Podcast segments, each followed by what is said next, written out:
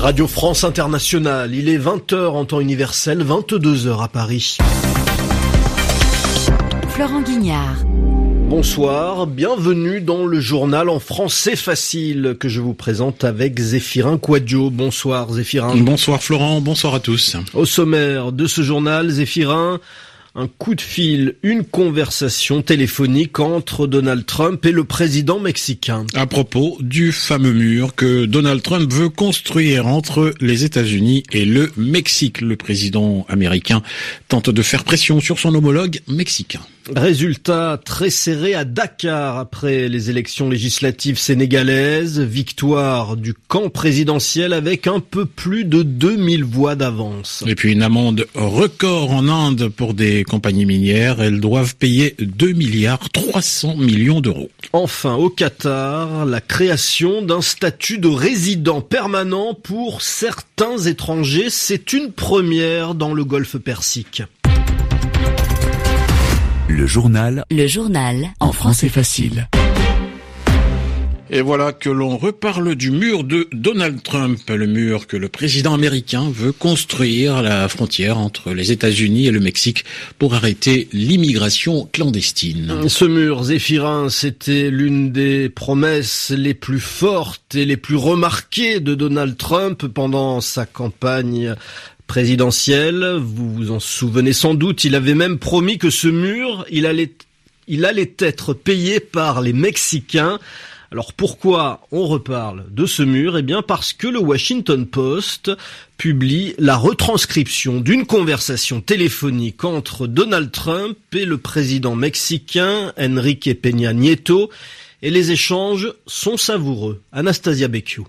Le mur était l'une de ses promesses de campagne, un leitmotiv qu'il répète à tout va. Le sujet a donc figuré en bonne place dans le premier entretien téléphonique que Donald Trump a eu avec Enrique Peña Nieto le 27 janvier dernier. Selon la transcription obtenue par le Washington Post, le président américain tente de convaincre son homologue d'arrêter de critiquer publiquement ce mur et d'affirmer que le Mexique ne le financerait pas. Vous ne pouvez pas dire ça à la presse. Je dois obtenir que le Mexique paye le mur. Je le dois. J'en parle depuis deux ans, à scène le président américain, avant d'expliquer à son interlocuteur qu'il sait comment construire à bon marché et que ce serait un beau mur. Dans cette même conversation, Donald Trump propose à Enrique Peña Nieto d'envoyer des troupes américaines au Mexique pour lutter contre le trafic de drogue. Vous avez pas mal de mauvais hombres chez vous, dit le président américain. Vous ne faites pas assez pour les arrêter. Je pense que votre armée a peur. Nos militaires n'ont pas peur, donc je pourrais les envoyer pour qu'ils s'occupent de ce problème. Son homologue lui a alors simplement rappelé ou expliqué que le trafic de drogue était largement soutenu par l'argent sale et les armes en provenance des États-Unis. Anastasia Becchio, au Venezuela, bataille politique et désormais juridique entre le président Maduro et l'opposition.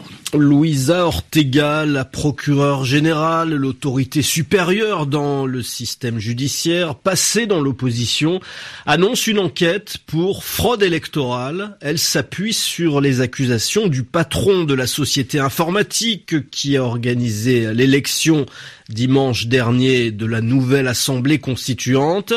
Il affirme que le chiffre de la participation a été truqué pour laisser croire que le pouvoir vénézuélien avait le soutien du peuple. En réponse, le président Maduro l'a traité d'imbécile. Situation tendue aussi au Sénégal après les élections législatives de dimanche dernier, remportées haut la main par la majorité présidentielle, mais à Dakar, la capitale, où sept députés ont été élus, les résultats, Florent, les résultats officiels se sont avérés très serrés. Le maire de Dakar, Khalifa Sall, par ailleurs en prison pour détournement d'argent présumé, revendiquait dès dimanche soir la victoire dans sa ville, mais les résultats officiels sont tombés et c'est le camp du président Macky Sall qui l'emporte de très peu. Hein.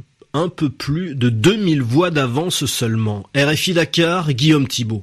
Les journaux sont arrivés en retard ce jeudi, car les quotidiens voulaient tous titrer sur cette bataille de Dakar. Bataille gagnée donc, d'après les résultats provisoires diffusés cette nuit d'une courte tête par la coalition de Macky Sall. Le président qui avait fait de la prise du fief de Khalifa Sall une priorité. Depuis dimanche, les deux camps revendiquaient d'ailleurs la victoire en publiant leurs chiffres. Chacun gagnait avec moins de 3000 voix d'avance.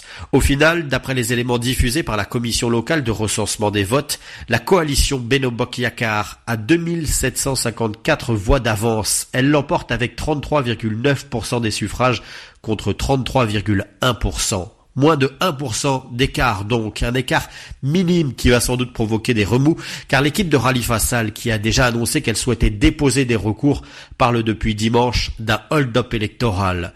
Pour Macky Sall, cette prise de Dakar est une grande réussite, la cerise sur le gâteau qui vient conclure par faire une victoire écrasante à ces législatives à l'échelle nationale. Guillaume Thibault Dakar. RFI. Élection présidentielle demain au Rwanda. Le président Kagame en piste pour un troisième mandat. Il avait fait modifier la constitution pour pouvoir se représenter.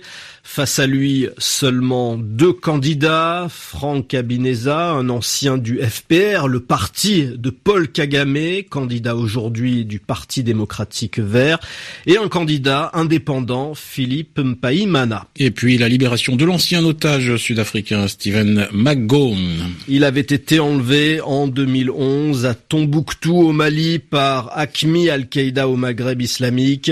Le gouvernement sud-africain assure qu'aucune rançon n'a été versée. Partons pour l'Inde à présent avec une amende record infligée à plusieurs entreprises du secteur minier. Elles ont été condamnées à payer 2 milliards 300 millions d'euros pour des extractions illégales. Ces compagnies, elles extrayaient des minerais de fer et de magnésium alors qu'elles n'en avaient pas l'autorisation. Cette décision, beaucoup l'espèrent, aura valeur d'exemple. La Cour suprême indienne est même allée plus loin que le réquisitoire de l'avocat général. À New Delhi, Sébastien Farsi. 215 millions de tonnes, c'est la quantité estimée de minerais de fer et de magnésium qui a été extraite illégalement par ces entreprises dans le seul état de l'Odisha à l'est de l'Inde pendant 16 ans. Elles l'ont fait soit en retirant davantage que ce qui était permis, soit en creusant en dehors des zones autorisées.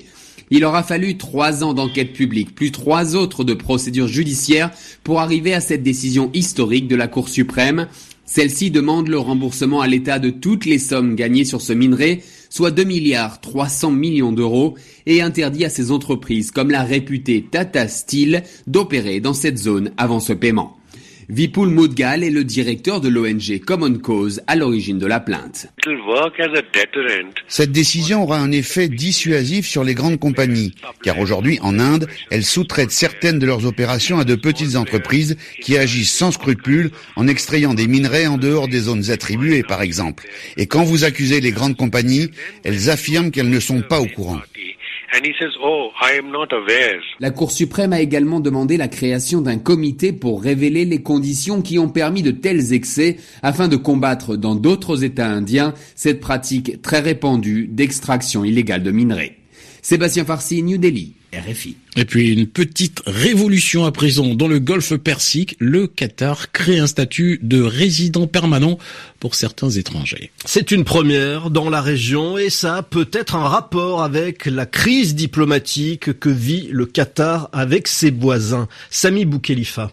La décision est inédite, mais elle tient davantage du coup de communication que d'une volonté réelle d'accorder de nouveaux privilèges à des étrangers. Dans le détail, ce ne sont clairement pas les travailleurs philippins ou pakistanais nombreux dans cette petite monarchie du Golfe qui bénéficieront de cette mesure, mais plutôt les enfants nés de mères qatariennes ou encore les étrangers ayant rendu service au Qatar. Cette mesure, même si elle n'égale pas l'octroi de la nationalité à des résidents étrangers, est une première dans le Golfe. Les nouveaux résidents du Qatar auront désormais les mêmes privilèges que les nationaux, c'est-à-dire un accès aux services publics gratuits, la santé et l'éducation. Ce statut donne également le droit de devenir propriétaire de biens immobiliers, d'exercer certaines activités commerciales sans avoir besoin d'un kafil, autrement dit d'un sponsor local. Mais au-delà de tout cet affichage, cette nouvelle disposition pourrait régler un problème de taille.